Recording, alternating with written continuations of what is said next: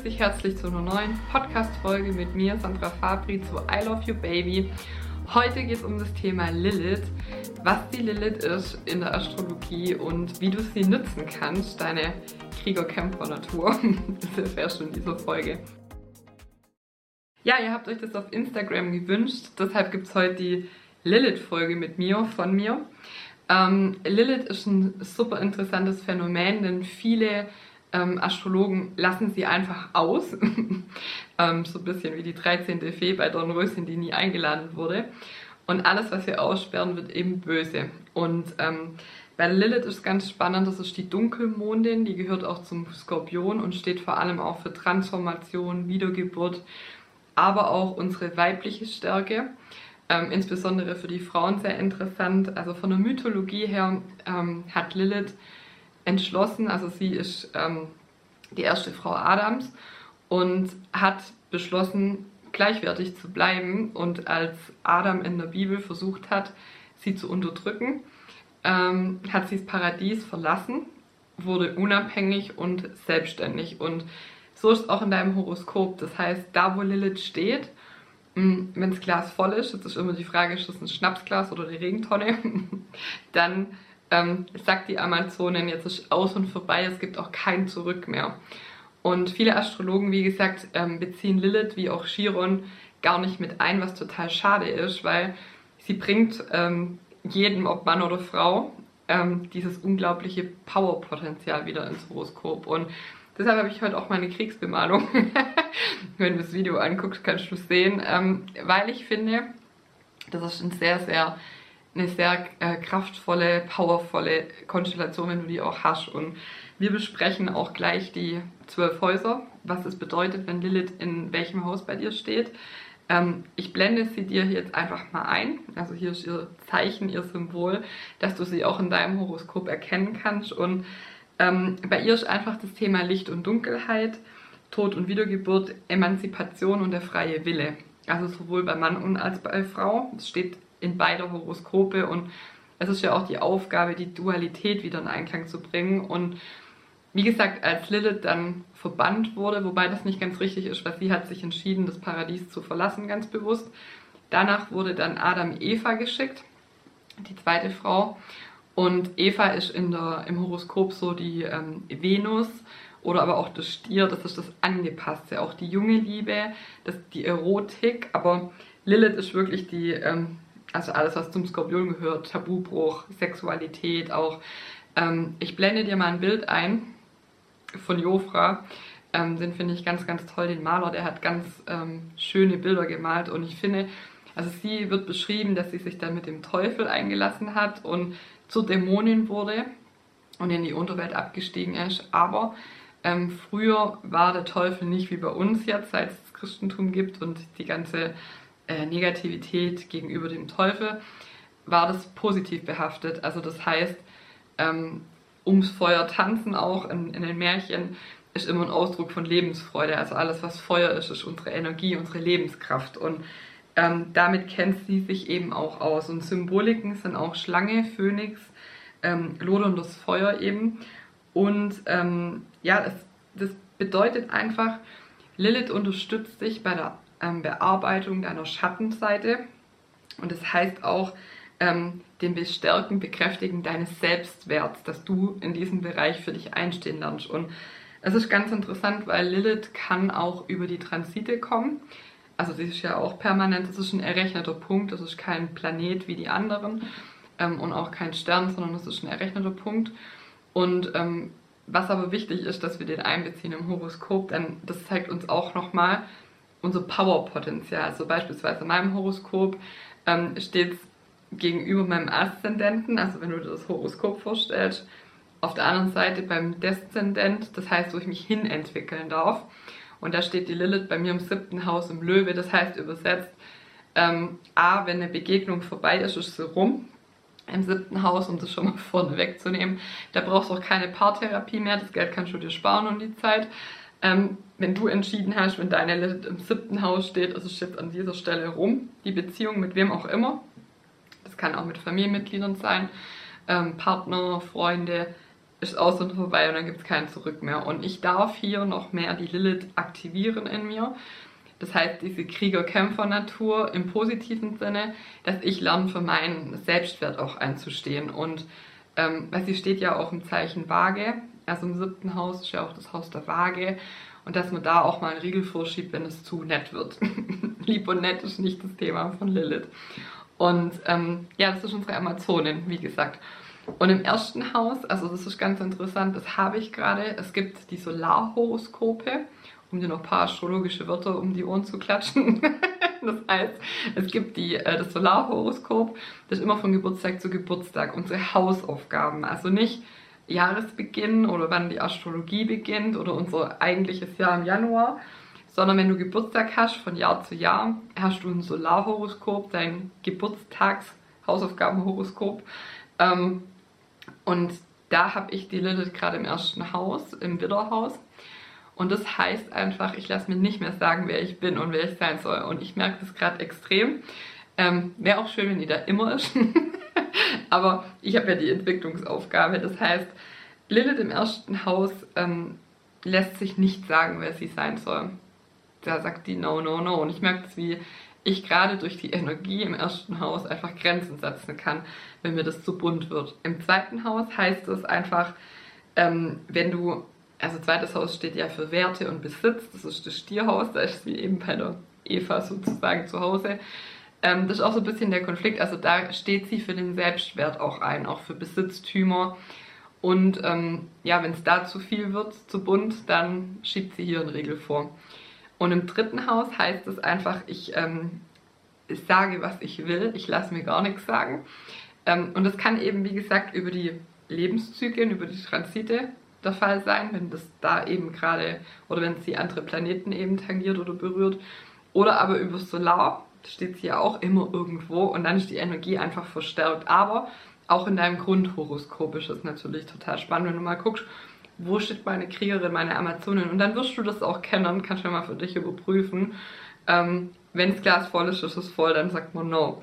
Und eben im dritten Haus, das Haus der Kommunikation, auch der Begegnung, des Austausches, ähm, lässt sich Lilith nicht sagen. Also das ist ein ganz spannendes Phänomen. Ähm, Im vierten Haus zu Hause äh, rebelliert sie dann gerne.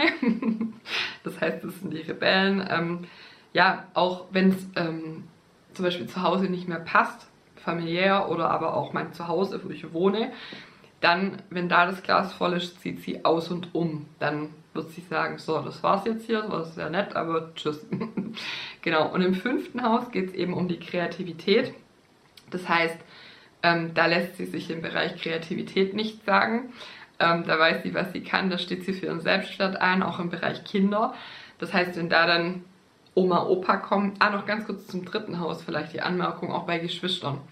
Das kann auch mit Geschwistern das Thema sein, dass wenn es da dann, ähm, das dritte Haus steht auch für die Geschwister, äh, wenn es da dann mal vorbei ist, beziehungsweise wenn es mal knallen darf, dann knallt es da auch. Und ähm, das ist ein wichtiger Hinweis, auch mit den Geschwistern. Ähm, dann haben wir, wie gesagt, das fünfte Haus, auch für die Kinder. Und da lässt man sich in Bezug auf die Kinder auch nicht sagen. Also das ist auch ein Hinweis hier.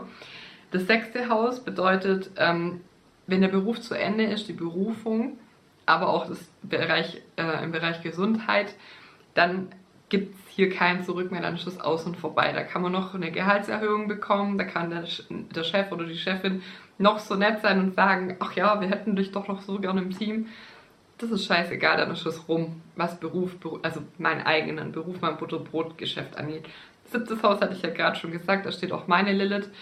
Und das ist wirklich so, wenn Begegnungen vorbei sind, sind die vorbei. Also auch mit Familienmitgliedern tatsächlich. Also ja, habe ich ein paar Fälle, die sind vorbei, die Themen, und die sind auch vorbei.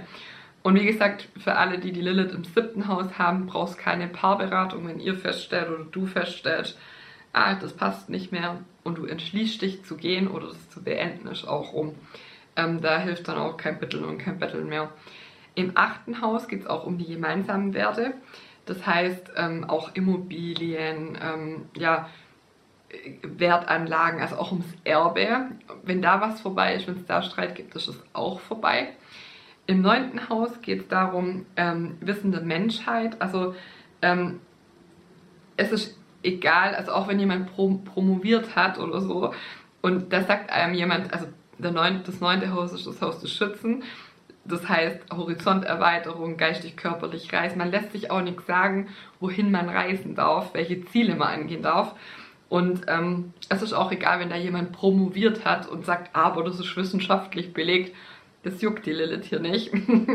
die rebelliert dann hier und besteht auf ihr Wissen. Und wie gesagt, es geht immer ums Thema Selbstwert. Also das ist das Spannende. Es geht nicht darum, ums Recht haben, sondern um darum, um für sich selber einzustehen, wie das Lilith in der Mythologie auch gemacht hat und gesagt hat, nee, ähm, das lasse ich nicht mit mir machen. Ich sehe alle Lebewesen als gleichberechtigt an, auch Mann und Frau.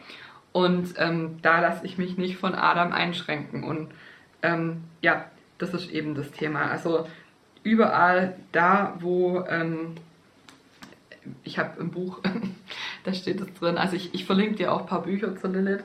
Es gibt tatsächlich jetzt erst seit kurzem ein neues Buch ähm, über die Lilith, so ähm, die Schattenseite integrieren oder so. Das habe ich mir jetzt mal bestellt. Also sollte ich da noch ähm, bahnbrechende Erkenntnisse haben, die ich jetzt in dem Video nicht sage, füge ich die noch hinzu. Lori Haberkorn habe ich das Buch hier gerade ähm, über die goldene Magie der Mondin. Das ist auch ein Buchtipp, weil sie das sehr, sehr gut erklärt, auch wenn du dich äh, mit dem Mond allgemein beschäftigst. Sie ist ja die Dunkelmondin ähm, oder der schwarze Mond wird die Lilith auch ähm, genannt. Das heißt, immer, ähm, wann immer du Stärke brauchst, Sicherheit und Selbstbewusstsein, äh, also wenn du das brauchst, ähm, um zu dir und deinen Wünschen, deinen mutigen Sichtweisen zu stehen, so unterstützt dich Lilith in dunklen Zeiten und lässt sich in ihrem starken Licht Kraft und Wärme tanken und wieder neu gebären. Also das ist halt Stirb- und Werde-Prozess vom Skorpion. Ähm, genau. Ebenfalls entfacht Lilith das Feuer der lustvollen Sexualität und öffnet somit Portale in neue spirituelle Welten, weil eigentlich geht es bei der Beziehung auch nicht so sehr darum, um nur diesen Orgasmus, wie das die junge Liebe, also auch die Venus gerne tut, sondern es geht tatsächlich um das Göttliche im anderen zu sehen. Und das hat eben die Lilith mit Adam nicht erfahren können und hat ihn deshalb verlassen sozusagen. Neuntes Haus, zehntes Haus, das heißt, ähm, das ist das Haus der Berufung, was unser Beruf, was wir der Gesellschaft dienen können. Ähm, das heißt, wenn wir etwas in der Gesellschaft tun ähm, und ich möchte das nicht mehr tun, dann ist hier auch vorbei. Genau. Die Lilith im elften Haus ist ganz interessant. Also es betrifft alle Teams, alle Artverwandten. Also das bedeutet auch, also Wahlfamilie sozusagen auch, wenn ich in einem Fußballverein bin oder in der Schule oder wenn jetzt hier unser Astro-Club hier, alle, die sich das anhören und angucken, wären wir Artverwandte, wären wir ein Team. Und wenn da deine Lilith steht und ein Team passt nicht mehr, ist eben mit diesem Team auch aus und vorbei. Und genauso ist im zwölften Haus. Das zwölfte Haus ist unser medial-spirituelles Haus. Das gehört zum Fische. Und hier ist es so, dass wenn die Lilith hier steht, auch als Transit, das ist ein wichtiger Hinweis, dann brauchst du Zeit für dich. Dann Retreat, ähm, Meditationen, Träume, du sollst deinen Träumen folgen. Sie unterstützt dich da, dass du dir eine Auszeit nimmst. Und wenn du da nicht drauf hörst, ja, dann geht es dir einfach nicht gut. Also je nachdem, welche Konstellationen noch gibt, aber man brennt dann wirklich aus, weil man gegen was kämpft, was nicht da ist, weil sie schenkt dir im zwölften Haus diese Auszeit. Da sind wir auch schon einmal durch. Das heißt, die Lilith ist ähm, unglaublich spannend. Viele Astrologen beziehen sie gar nicht ein, was total schade ist, aber das ist auch wieder so, wie gesagt, bei Dornröschen ähm, gibt es die zwölf Feen, das steht für das Patriarch, das wir ja gut auch in der Gesellschaft kennen. Und die 13. Fee wird nicht eingeladen und wird dann böse und die steht fürs Weibliche. Und ähm, ja, die Lilith ist eben eine sehr kraftvolle Amazonin, die Kriegerin, wie gesagt. Und die haben wir alle. Und da ist es spannend, wenn du entdecken gehst, wo hast du die, vielleicht auch, wo hast du gerade Rückenwind. Also ich merke das, wie gesagt, in meinem ersten Haus, da merke ich, wie sie rebelliert, wenn mir jemand sagen möchte, wer ich sein soll oder meine Ideen oder mein, wie ich in die Welt agiere, beispielsweise mit der Astrologie in Frage stellt, da sagt sie dann schon klar, ähm, das ist schön, deine Meinung, das interessiert mich nicht, weil ich mache es trotzdem. ähm, und es ist, ja, sie gibt einem einfach hier ein Selbstvertrauen und so eine Bestärkung. Und schau mal, in welchem Haus deine Lilith steht. Schreib mir das auch sehr gerne in die Kommentare oder auf Instagram, sandra.fabri. Und ich bin gespannt und ich bin gespannt auf das Feedback, ähm, weil ich kenne natürlich bloß meine Lilith im siebten Haus, die kenne ich sehr gut. Jetzt erfahre ich gerade die ähm, im ersten Haus. Im zwölften Haus kannte ich sie auch schon, weil ähm, ich diese Auszeit brauchte äh, 2018 wo ich auch meine Werbeagentur geschlossen habe und so. Da kam ja auch die Astrologie in mein Leben, da brauchte ich sehr viel Zeit für mich. Und ähm, da hat sie das auch dafür gesorgt, dass das so kommt. Und da bin ich ihr sehr dankbar. Und genau, du kannst jetzt, wie gesagt, entdecken, wo deine Lilith steht, was sie tut. Kannst du das Video nochmal dazu anhören. Und ja, ich freue mich auf deine Kommentare und wünsche dir ganz viel Spaß bei allem, was du tust. Deine Sandra Fabri.